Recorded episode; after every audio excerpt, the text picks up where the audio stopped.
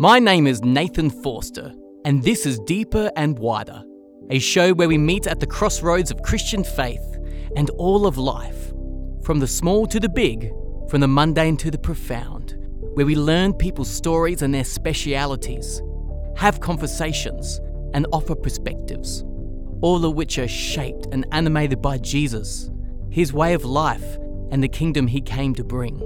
This show will be a resource for people who, deep down in their bones, think that surely God's kingdom is deeper and wider than the box we have put it in. A kingdom that can permeate all of existence, if we allow it to. So, welcome to Deeper and Wider.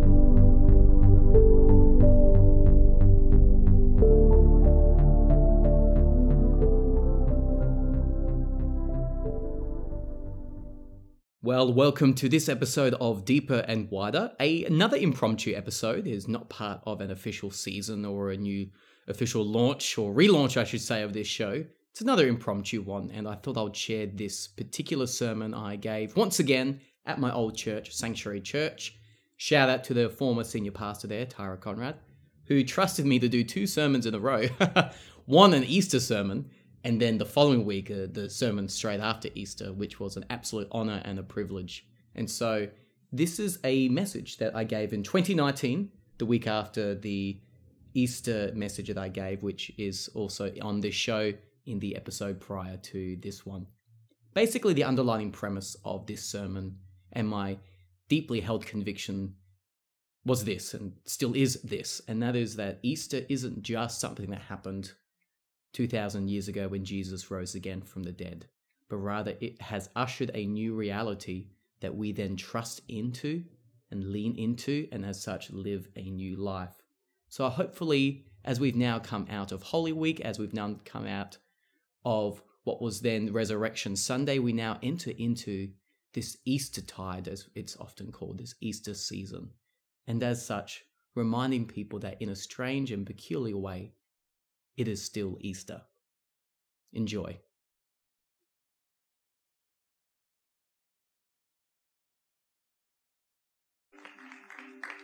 Awesome. Hello, everybody. Morning. Yes, thank you. I got a hello. That's great. uh, actually, I'm just going to really.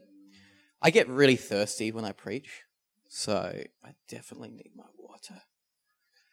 So, I don't often do this, I know Tash is going to appreciate this. So there's a bit of an inside joke there. I want you to turn to your neighbor and I want you to say, Neighbor, oh, neighbor, please give me some Easter eggs because it is technically still Easter.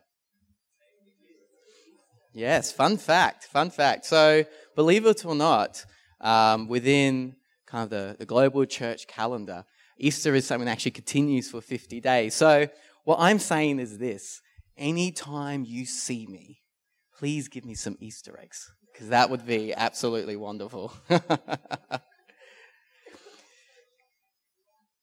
they do, they have it wrong. They do indeed. Let's just pray.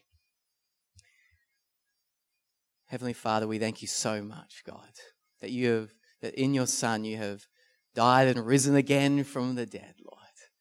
That we continue the celebration of Easter. And I pray that right now, Lord, that your Holy Spirit will move, would, would move in our midst, Lord, and bring transformation today. In Jesus' name, amen.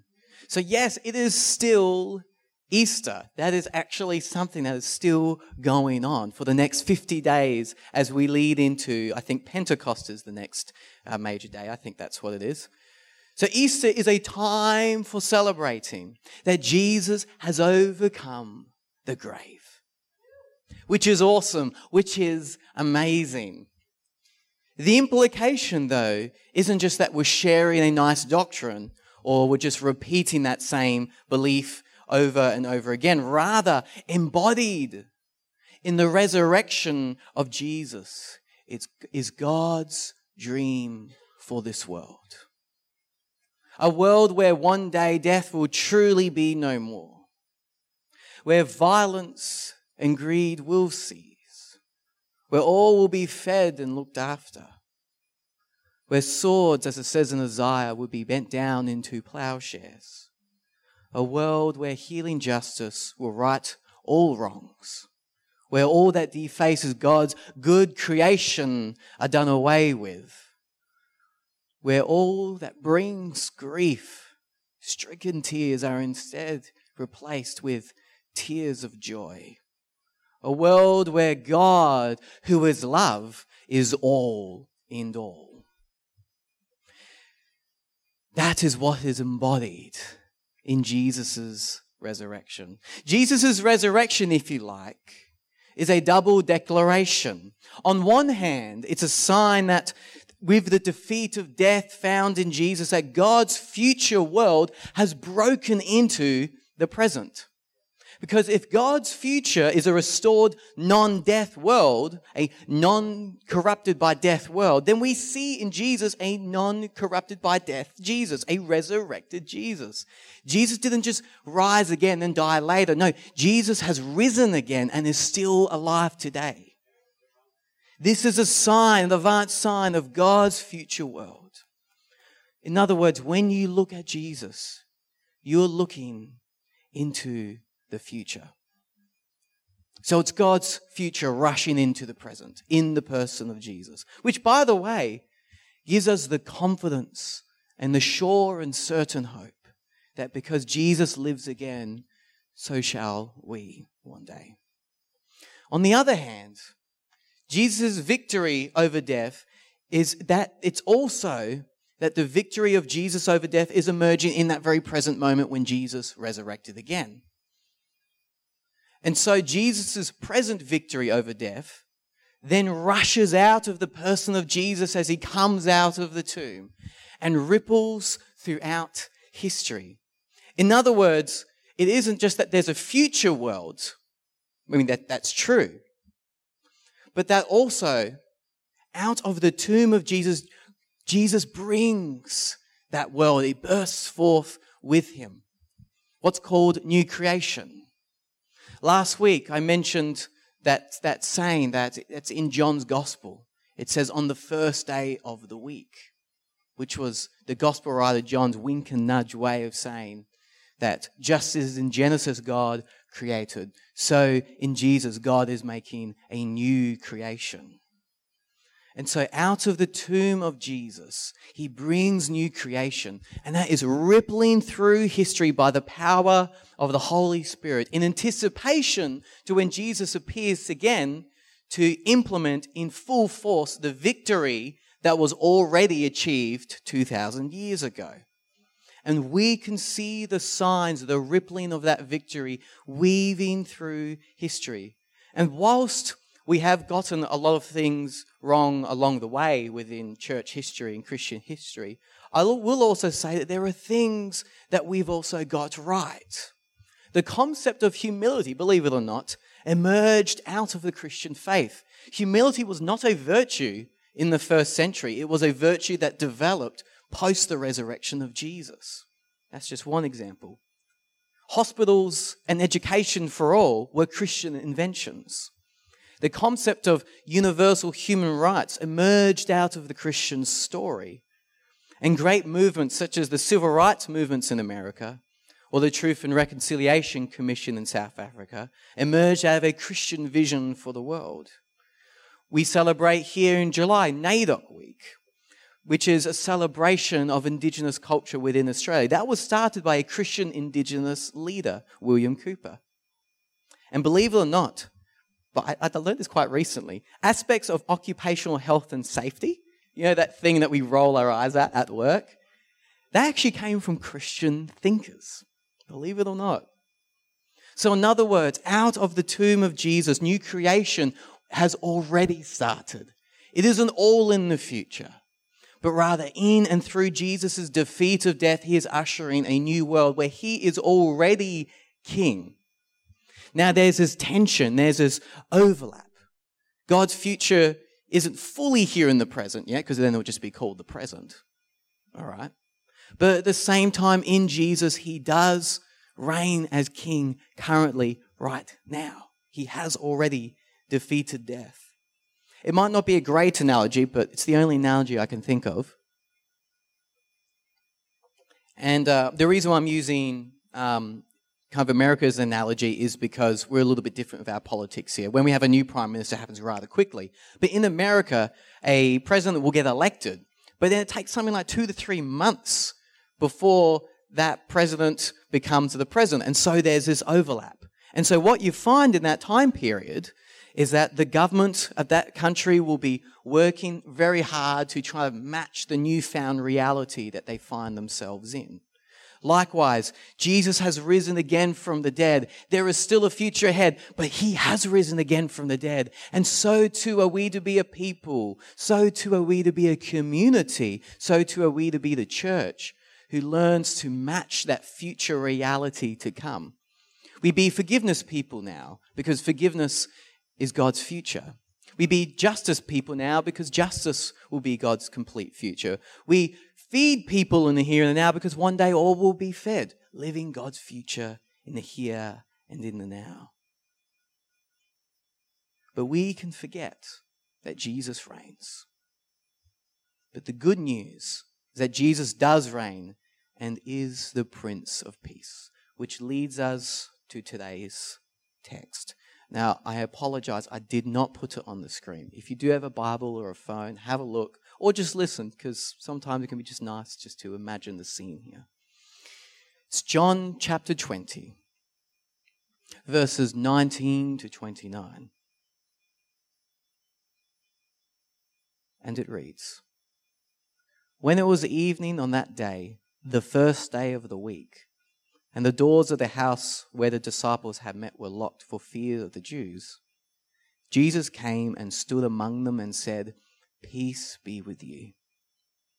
After he said this, he showed them his hands and his side.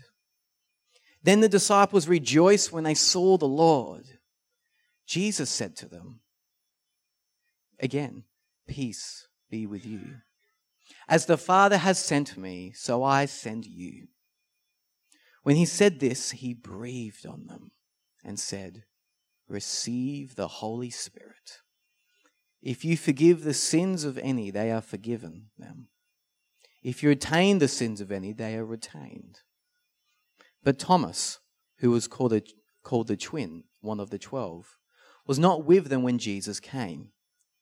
So the other disciples told him, We've seen the Lord. But he said to them, Unless I see the mark of the nails in his hands, and put my finger in the mark of the nails, and my hand in his side, I will not believe.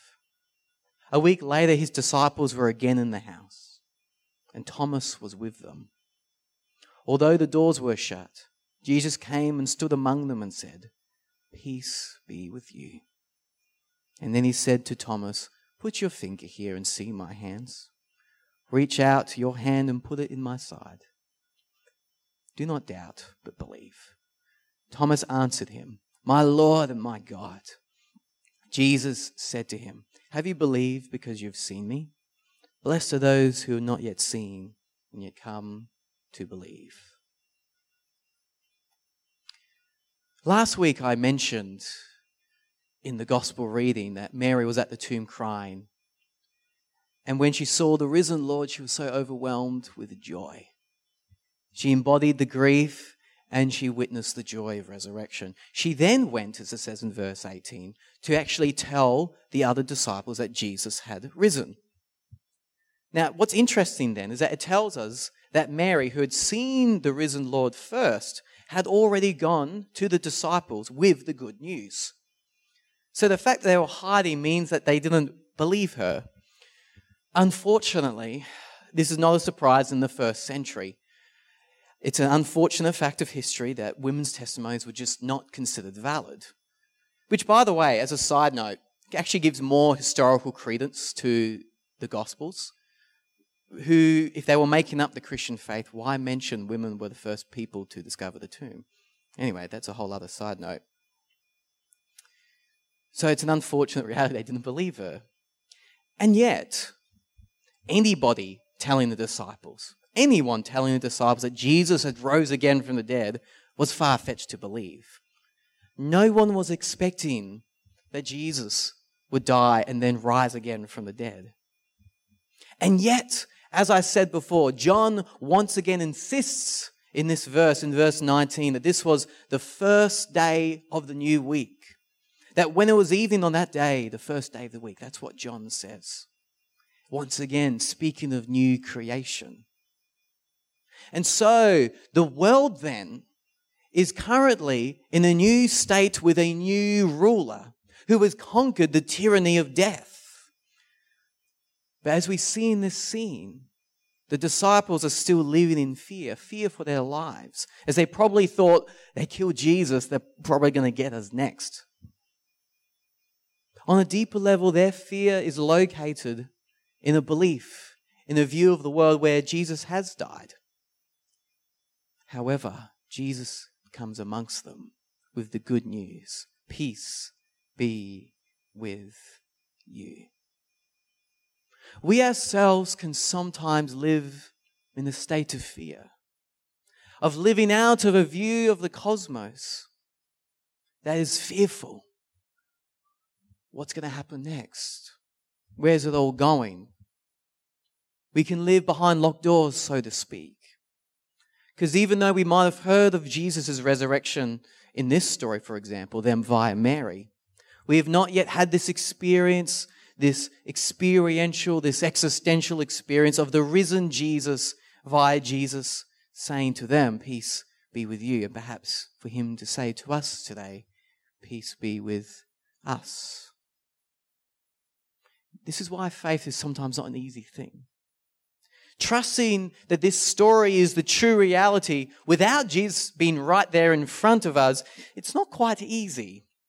Perhaps this is why in the last verse you have Jesus saying to Thomas, Blessed are those who have not yet seen, who have not seen and yet believe.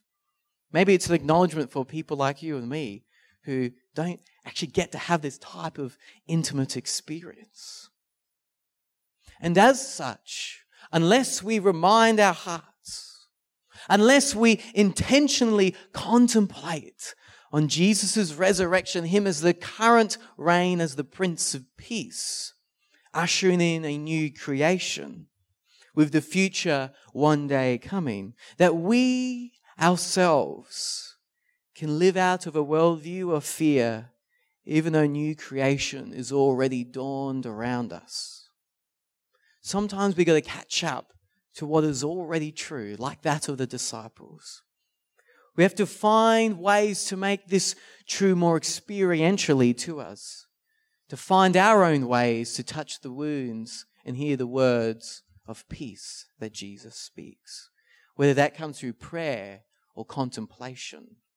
Like that of the first Christians in the middle of persecution, I'm reminded by the letter that the Apostle Paul sent from prison in Philippi. He said this to the Philippians that the peace of God would surpass all understanding, all logic, all circumstances.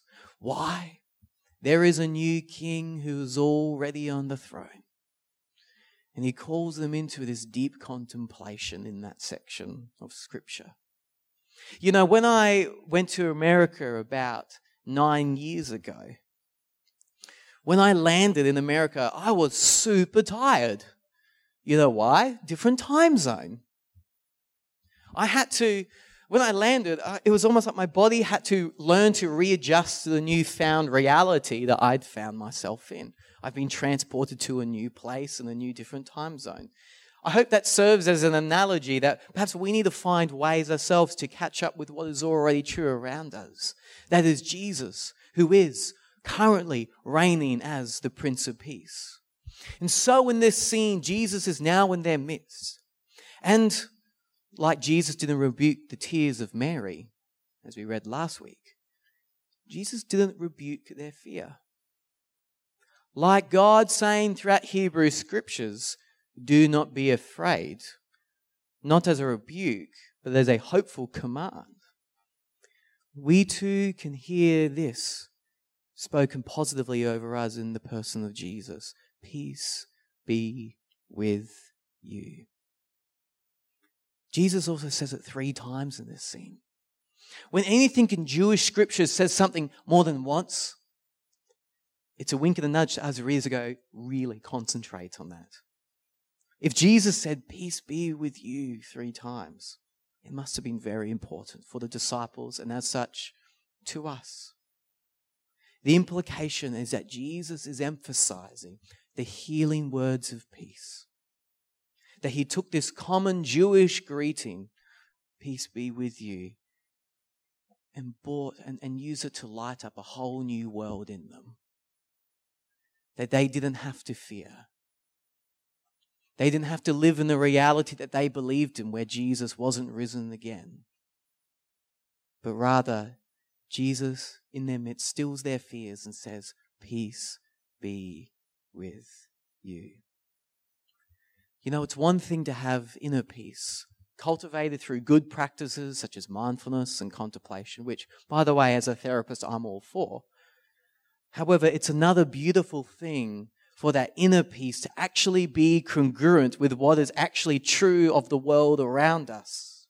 The reign of the Prince of Peace if the story of this world does end in chaos and does end in destruction and does end in pain, rather than that of new creation and hope and resurrection, that means that when we do inner peace cultivation, we're doing it to only counter what's true about the world around us, which on that view of reality is very dismal. To be at peace despite where the world is heading. But the story of the resurrected Prince of Peace says that we can look up and see that, yes, in a world of madness, yes, of course, in a world of war, of violence, that those things, though are extremely bad, they are in some sense, in a scandalous way, and it is scandalous to say this, they are in some sense the fading away shadow side to reality. That's not to minimize what's happening, of course that there is war and chaos and madness in this world. And they are bad, and they are real, and they kill, and they do destroy. Though they are heading towards defeat. They are the shadow side to this reality against the backdrop of what is actually true Jesus and the shalom peace of new creation. It can be hard to hear these words, though. It can be hard to hear peace be with you in today's world. There is violence in this world. Just last Sunday, as we were joyfully celebrating the resurrection, there were bombings, of course, in Sri Lanka that killed so many people.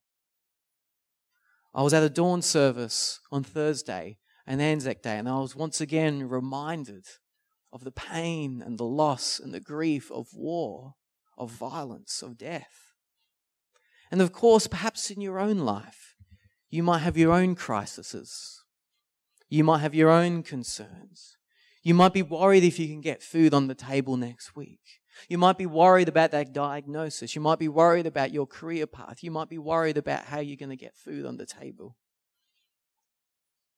Such reign of the Prince of Peace is not said to bury our heads in the ground amidst these realities, but that we can hear Jesus' words of peace even when these realities do occur.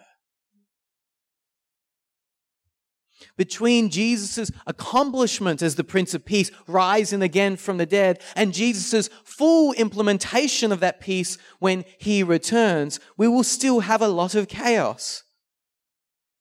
This is where we don't just receive the words of the Prince of Peace for ourselves,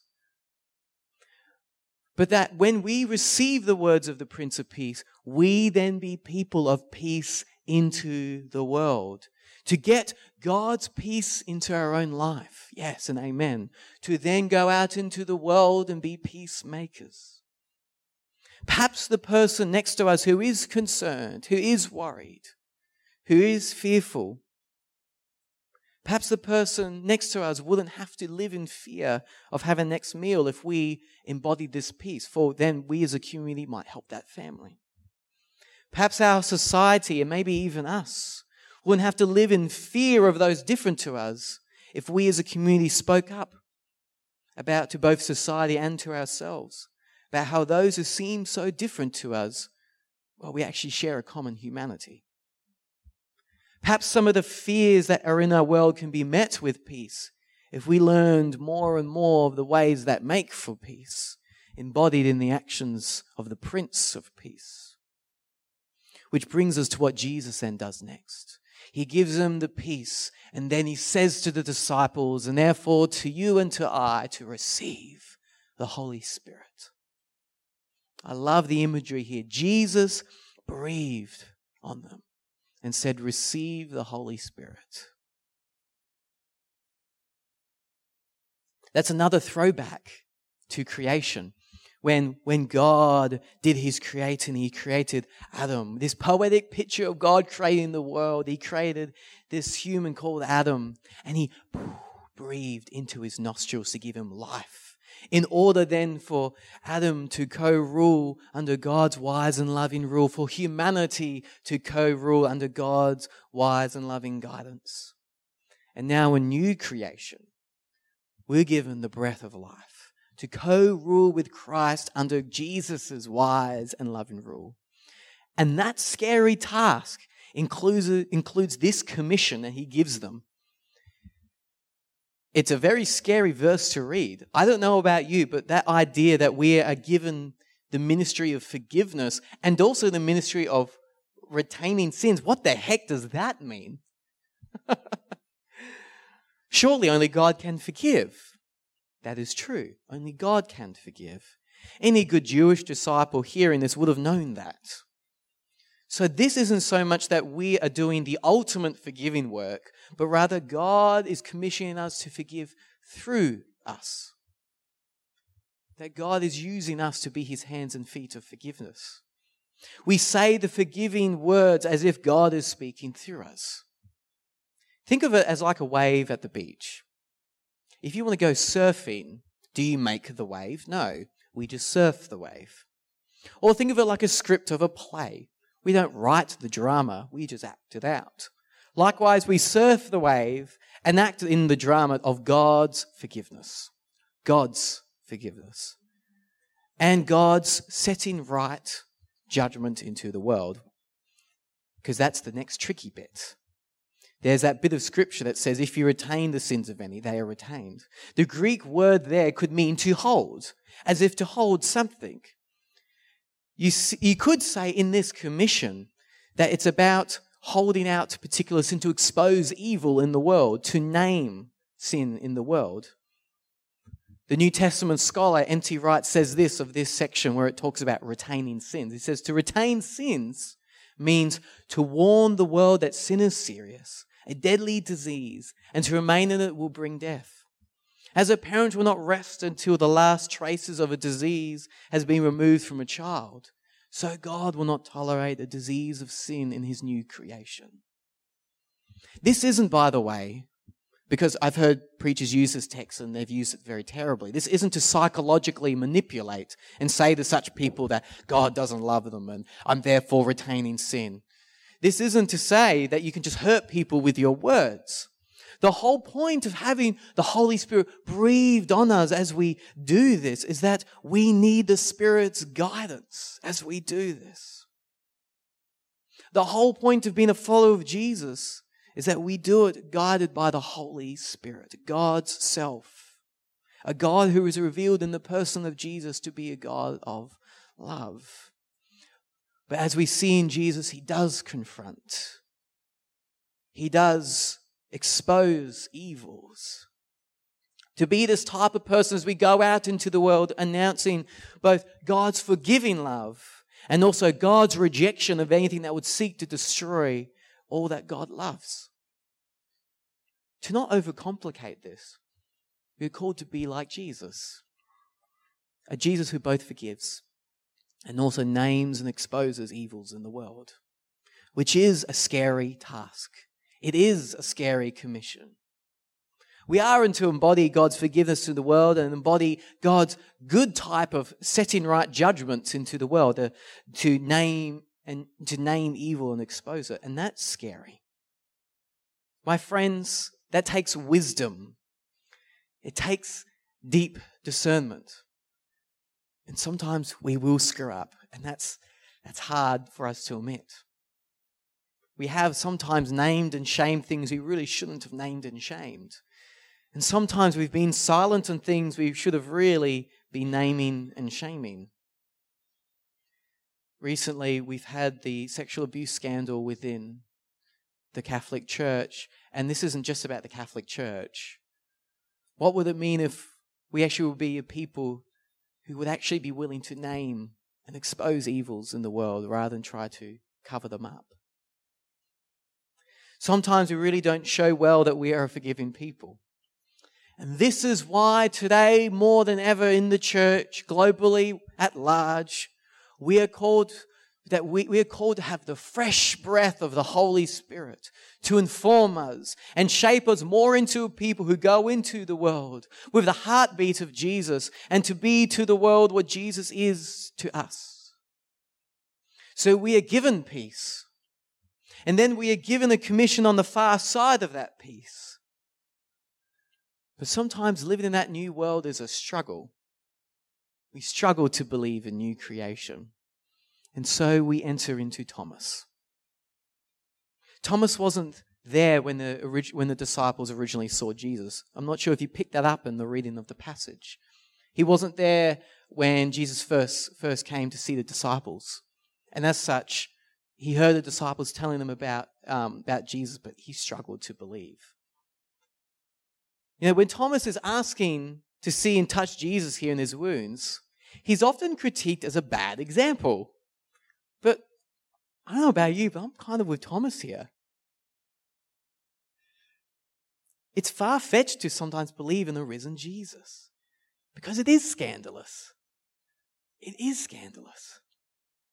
And to translate the exchange between Jesus as and disciples into the here and the now, if you've been hurt by churches, if you've been at the perils and horrors of life, it can sometimes be difficult to believe that Jesus is alive and is reigning. And so, what I love about Jesus coming to Thomas is that when Thomas asks to put his hands into the wounds, Jesus doesn't say, You can't touch me, Thomas. You should just be believing. Rather, the risen Jesus comes in halfway, allows Thomas with doubts and all to touch him first, to inquire first, and then and only then says, Stop doubting and believe. It's in the context of Thomas inquiring. It's in the context of Thomas wrestling with what the disciples were telling him. It's in that context. It's in the context of himself being unsure that Jesus gives space and allows for this to be. Jesus didn't say just believe without Thomas's angst or wrestling and in the end his request, but against the backdrop of this. Jesus doesn't critique faithful questioning or inquiring of himself. Jesus welcomes it. After all, if it was so wrong, Jesus wouldn't have allowed Thomas to do it. And so it's within that context what I think is meant by Jesus then saying, Stop doubting and believe. It's that on the far side of a welcomed wrestling, on the far side of a welcomed inquiry, it's on the far side of that welcome questioning, that I think we do eventually have to get on with it. That might sound a bit harsh, but let me explain what I mean. You see, in the context of this passage, is that Mary told um, told them that G- the man that Jesus had risen again from the dead, and they struggled to believe her. And guess what it took? It took the risen Jesus letting the disciples know, and by letting the disciples touch his body. It's not just Thomas who gets to touch the body. If you remember that opening scene, the disciples did as well. It took them touching and feeling for their fears to be stilled. And only in that context does then Jesus given the mission of enacting God's kingdom in the world. And so it's within the context of faith being restored in a risen Jesus, a Jesus that they just couldn't hear about but had to touch, that the disciples were then commissioned. The key thing that happened after Jesus allowed the disciples to touch his sides is that they were commissioned. And so it's fair to say then that after Thomas had felt Jesus' side, that Jesus is essentially saying when he says stop doubting and believe, he's essentially saying this. Okay, you know I'm alive now. Let's stop the fumbling. Trust me and get on with the mission that I have given you. That's what I believe is going on here. It's not a critique against healthy inquiry or questioning, but rather it's saying, all right, you feel it now? Stop fumbling around. Come on. Get on with the mission. Get on with the mission. Get on with the mission. Can I have the band come up? Thank you. Look, maybe you're still in the point of the journey where you need to feel the wounds of Jesus. That's okay. Because feeling the wounds are part of the journey. Though I will also say, maybe today, and this may be you, maybe today you need to know that you're never going to have all the answers. But what you can do is now is trust in the midst of not knowing absolutely everything. And in trust to get on with living Jesus' love into the world to embodying forgiveness and to embody peace. Because remember, we aren't called to certainty. By the way, certainty doesn't exist in any worldview. I've had people say to me, well, I can only believe in God if I 100% absolutely prove God exists. Those same people can't believe that they're not in a, a dream, that fat dog is just dreaming up. At the baseline level, we all trust a particular version of reality. We can never be 100% certain about anything. Though neither are we called to be stagnant forever. In a private whirlpool in your mind, constantly tossed to and fro by this idea and this theory and that belief, in a state of never ending unsureness. Trust me, I've been there. It's not fun. It really isn't. I know in my life, at some point, I just had to come to the point where I realized that yes, there were all these Christian books on this side that talked about the historicity of the Christian faith, and there were plenty on this side that rubbished it. And at some point, I just had to come to terms like they're both really intelligent people with scholars and PhDs and everything. At some point, I just had to go, which story am I going to lean into? Which story am I going to trust in? Which version of reality do I going to believe is the true and authentic and confident one? And obviously, I picked that side. Like I said, you might be on the path of the journey that needs to fill the wounds. And for some people, that means a different thing.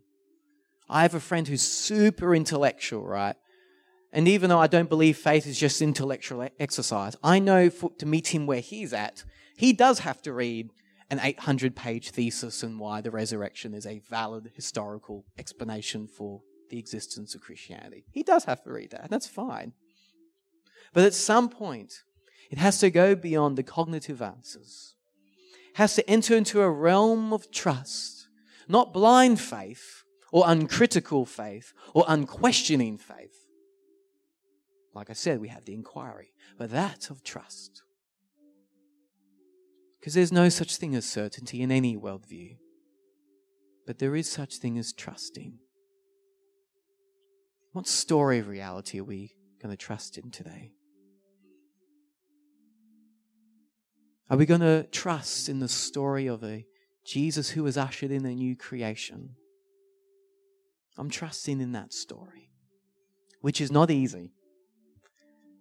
Perhaps this is also why Jesus says, Blessed are those who have not yet seen and yet believed. Because he knows how much harder it is for us. Thomas gets to touch and see the wounds, the disciples get to touch and see the wounds. We don't. We have to go the long way around.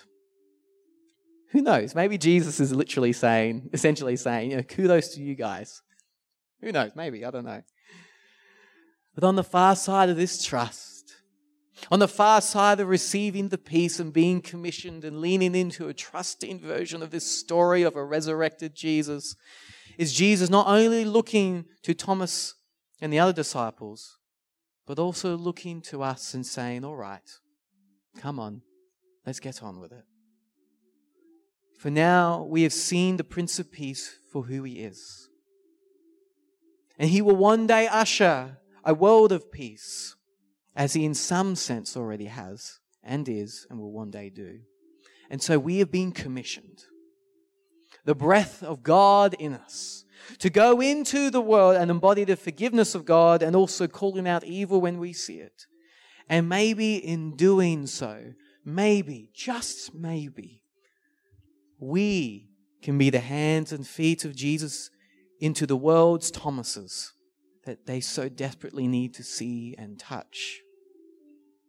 That we can be the hands and feet of Jesus into the world. That they can see God's good works through us. That they can see the kingdom moving. And perhaps one day themselves exclaiming, as Thomas did, My Lord and my God. I'll end with this quote. There was a pastor, sorry, not a pastor, a podcaster and author by the name of Mike McHargue who says this Never let your faith allow you to take a step of distance and say, only God does the loving. Because that's a disembodied faith. For if you believe in an empty tomb, then your job is to love your neighbor, not merely say that God does. Holy Spirit, move in our hearts today, that we might see that you are indeed risen again from the dead and that, Lord, we, we know there's an overlap of the ages. We know that there is a future that's coming that has already broken forth. And we also know that the current age of death and decay and evil in the world that is still real. We, we, want to, we want to be reminded again that that's the shadow side, that though very real and very true, it's fading. And Lord, let us be reminded of the scandalous truth that you have risen again that you have said to us, Peace be with you. Lord, may we be a people who first can hear your peace today. And perhaps that's what we just need right now.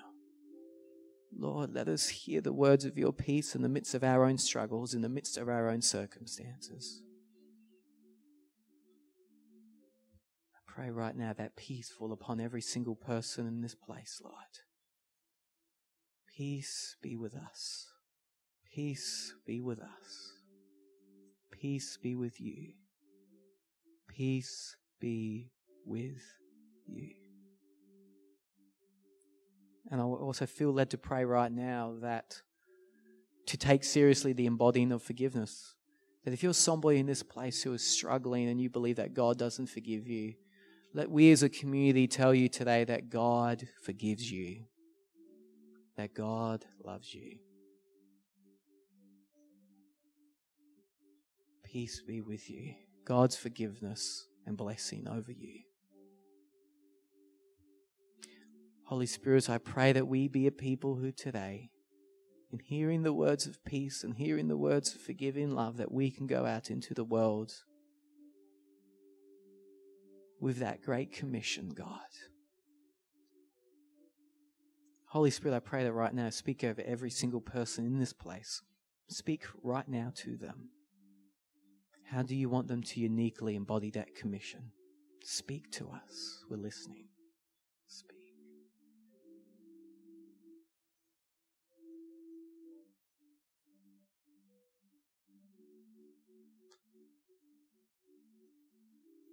Holy Spirit, help us to trust you. Help us to know it's also okay to ask questions and inquire. Help us to trust you in the midst of the, that inquiry and those questions. Lord, have your will today. In Jesus' name, amen. Amen.